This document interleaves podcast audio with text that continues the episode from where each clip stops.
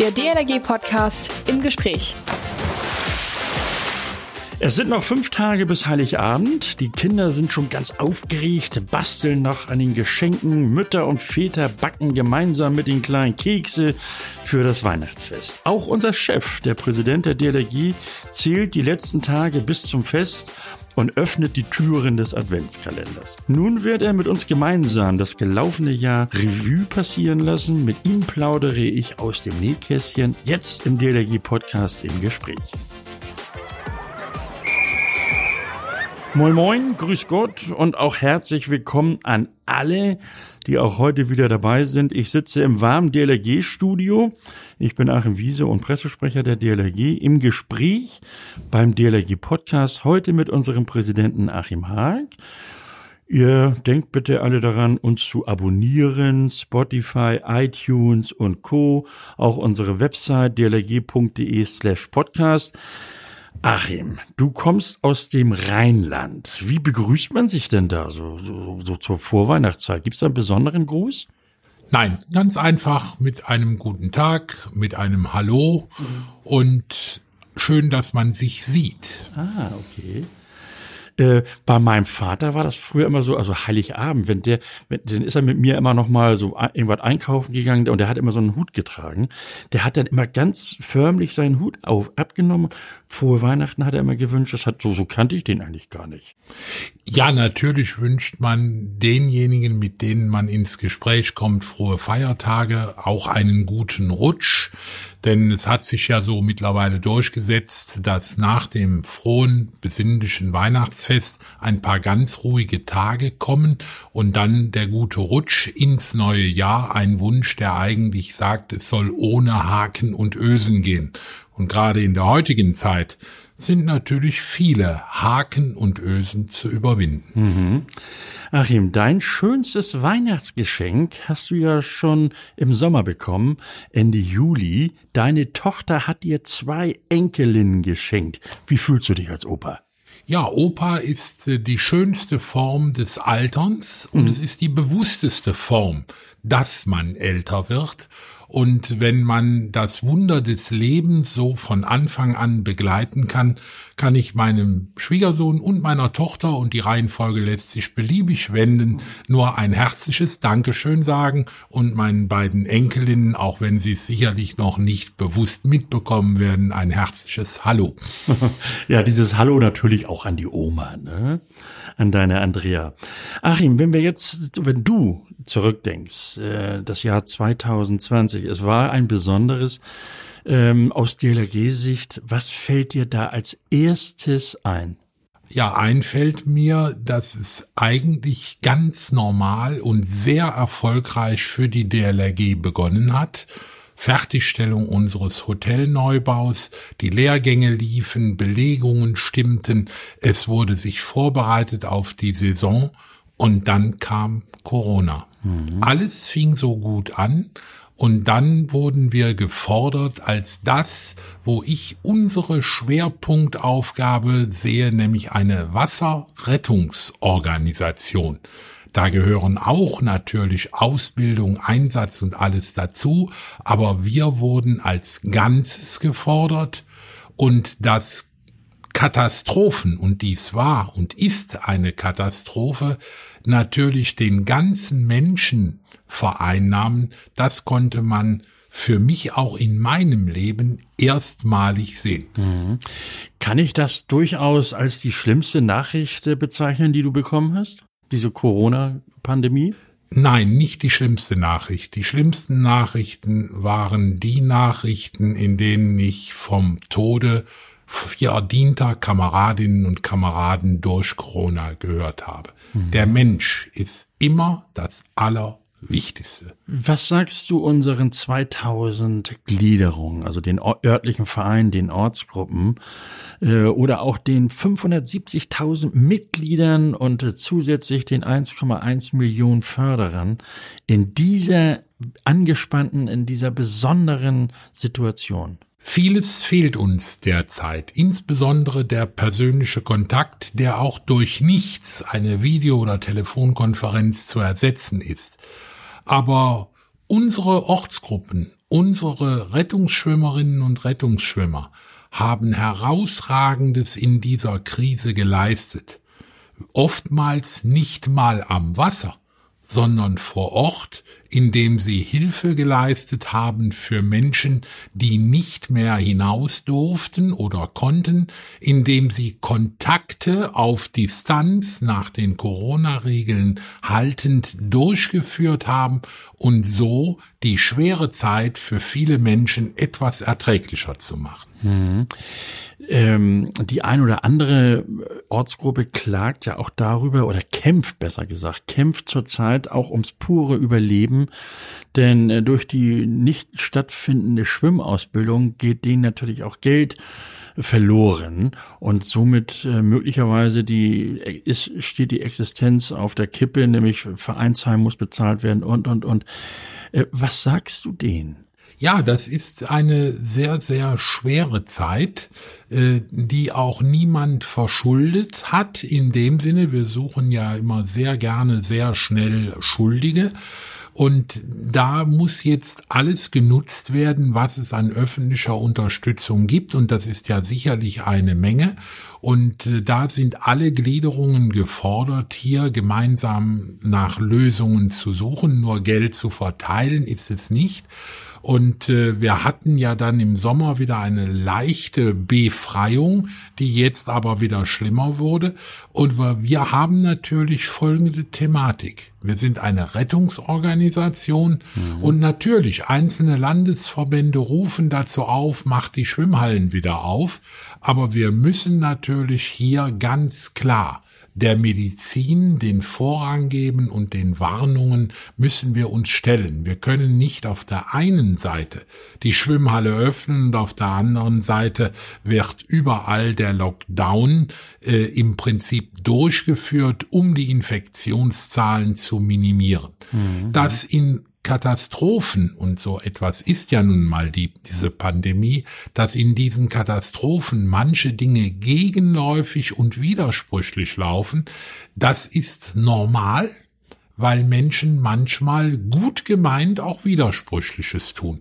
Und mir ist wichtig, dass wir, so es geht, immer wieder im Kontakt bleiben. Deshalb auch hier und heute dieses Interview sehr gerne, weil damit kann ich einerseits zeigen, jawohl, wir sehen die Nöte, wir können leider nicht überall helfen, aber wo es irgend geht, tun wir dies und dank unserer Förderer, das muss hier auch einmal gesagt werden, denn die Fördermittel fließen sehr gut. Dank der Spenden, die uns erreichen, können wir auch vieles machen zum Schutze unserer im Einsatz befindlichen Mitglieder und wir können auch viel helfen in manchen Dingen, wo sonst eben keiner hilft. Mhm. Dieser Dank äh, ist mit Sicherheit auch insbesondere bei den Förderern angekommen. DLRG Information. Ja, ist schon wieder Weihnachten? Noch nicht, aber bald. Als Geschenkeretter hat die DSG ausgefallene und besondere Geschenkideen für euch. Einige davon findet ihr in unserem Weihnachtssortiment-Flyer. Andere produzieren wir gerne individuell nach euren Wünschen. Fragt uns gerne an. Nochmal die Frage zu unseren Mitgliedern. Du bist Präsident von 575.000 Mitgliedern der weltgrößten Wasserrettungsorganisation. Das eine oder andere Mitglied überlegt vielleicht in dieser Situation, ah, ich, nein, ich will nicht mehr, hab das Geld vielleicht auch nicht. Was würdest du diesem Menschen sagen, warum er bei uns bleiben soll? Er sollte in jedem Fall bei uns bleiben, weil wir eben nicht nur ein normaler Sportverein sind. Wir machen auch Sport und sehr hochwertigen Sport, aber bei uns dient der Sport dazu, dass wir anderen helfen können. Nur wenn wir körperlich topfit sind, bringen wir die Leistung, die wir bringen müssen, um anderen zu helfen und uns selbst nicht in Gefahr zu bringen. Und wir sind eben in einer Gesellschaft heute, wo vieles nur auf Leistung und Gegenleistung angelegt ist, aber die DLRG ist mehr.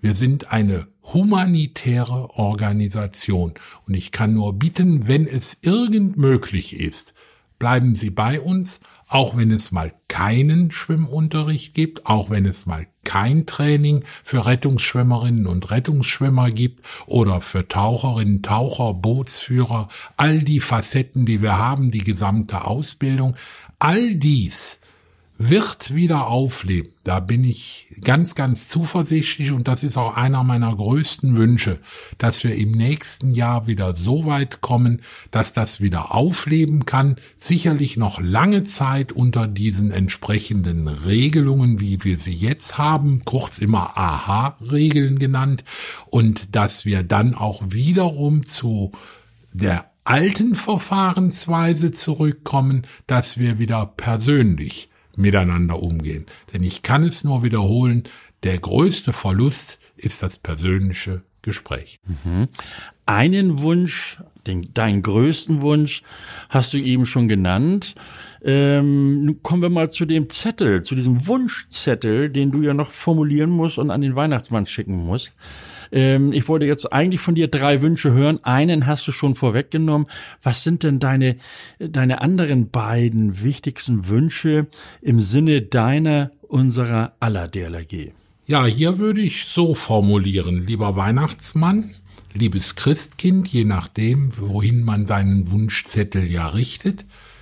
Einmal das persönliche Gespräch, zum anderen, dass alle gesund bleiben und zum Dritten, dass wir unsere humanitären Ziele, so wie wir sie auch in der Pandemie durch direkte Hilfe umgesetzt haben, weiterhin umsetzen.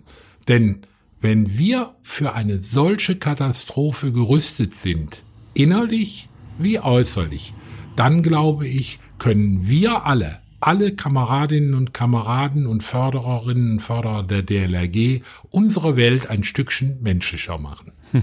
Das ist mit Sicherheit beim Weihnachtsmann angekommen, Achim. Ähm, und an euch alle, denkt dran, uns zu abonnieren, nicht wahr? iTunes, Spotify. Und wenn ihr noch irgendwelche Wünsche zum Beispiel habt, dann schickt uns auch eine Mail oder ihr schreibt eure Kommentare entsprechend äh, in, diesen, in die sozialen Medien. Unsere E-Mail-Adresse podcast.dlrg.de. Achim, wir haben hier eine Rubrik, äh, Leben retten in 90 Sekunden, drei Fragen, drei Antworten an dein DLRG-Herz. Heute natürlich dein DLRG-Herz.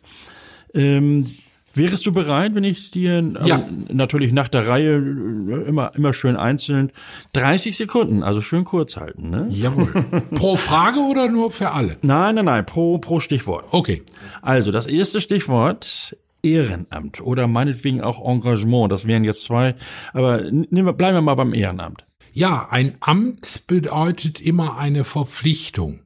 Wenn ich es nur für die Ehre, also unentgeltlich tue, dann ist es etwas ganz Besonderes, weil ich ein Stück von mir der Allgemeinheit schenke.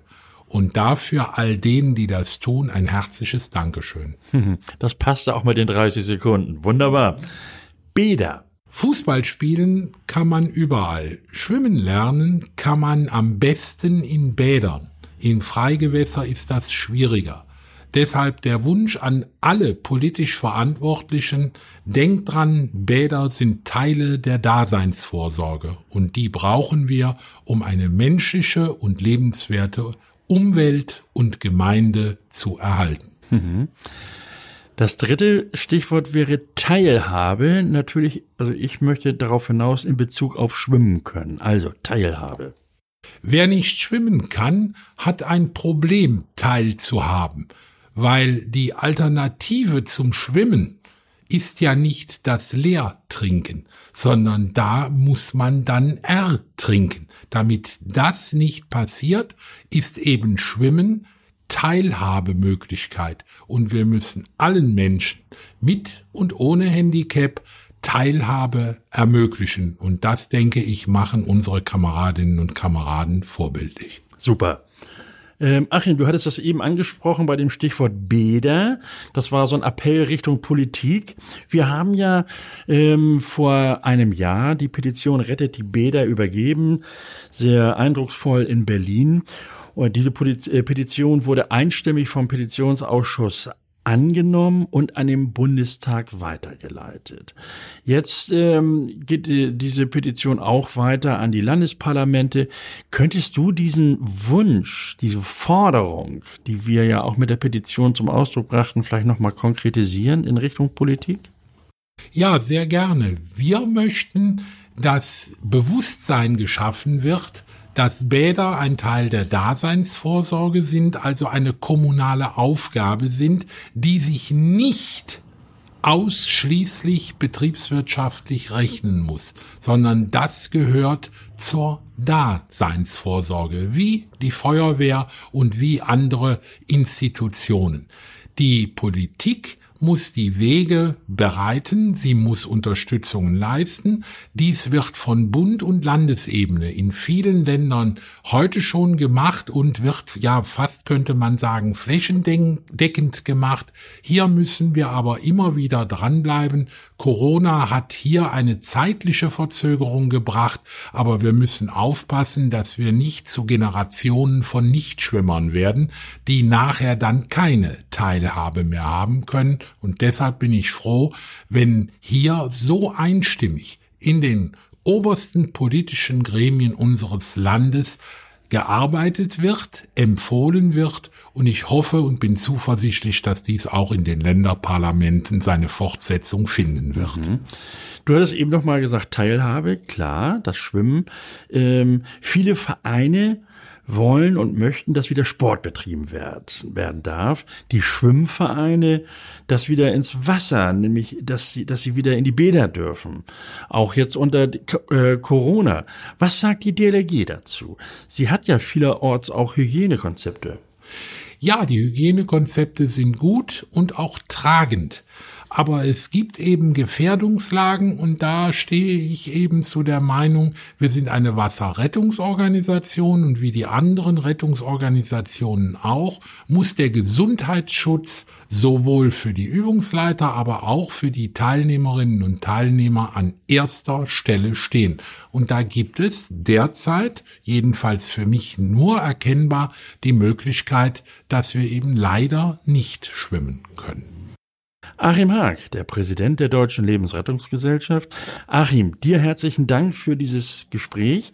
Hast du noch einen Gruß an unsere, an deine über 1,6 Millionen Mitglieder und Förderer?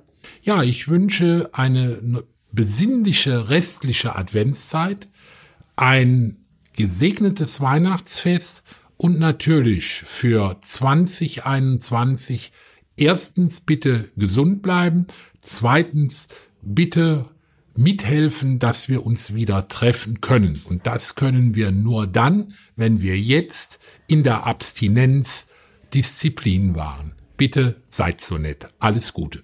Ja, schönen Dank, Achim Haag.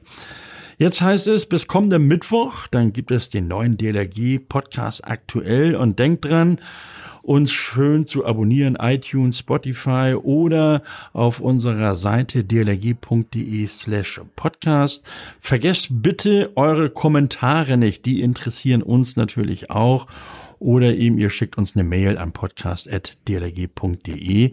Und ich schließe mich den Grüßen unseres Präsidenten an, wünsche schon mal ein frohes Fest und die restlichen schönen Advents Tage beziehungsweise eine schöne restliche Vorweihnachtszeit.